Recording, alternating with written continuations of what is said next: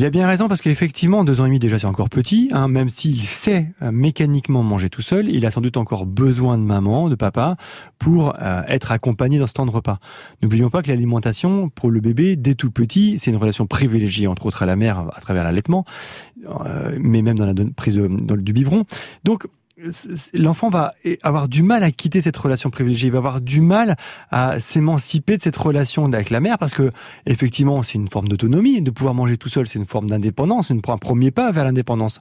Mais euh, bah, il y a un moment aussi où c'est un peu compliqué de se dire bah zut euh, maman s'occupe plus de moi, il peut y avoir un côté frustration. Alors il suffit, je sais pas si dans ses familles c'est le cas, mais il suffit qu'il y ait une naissance derrière et que la maman elle allait euh, son bébé, eh bien ça peut réveiller encore un peu plus fortement euh, chez euh, enfant euh, ce sentiment de manque hein, dans la relation à sa mère.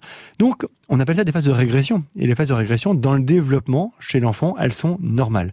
Donc déjà, ça, c'est un premier point. Au-delà de la jalousie, si éventuellement il y avait une autre naissance derrière, on a cette question-là, eh bien, les régressions sont normales. On se développe toujours, et puis il y a une petite phase de régression, et puis hop, ça redémarre, et puis ça y est, c'est définitivement acquis. Donc du coup, on peut avoir ça en tête pour, pour ce petit garçon. Après, faut aussi voir un peu le contexte. Est-ce qu'il veut pas manger tout seul en faisant une colère, en refusant, en poussant son assiette, ou alors est-ce qu'il veut juste euh, maman à côté de lui et puis qu'une fois qu'elle est à côté de lui, maman elle commence à faire, puis après lui il arrive tout seul mm. et puis au final ça s'apaise.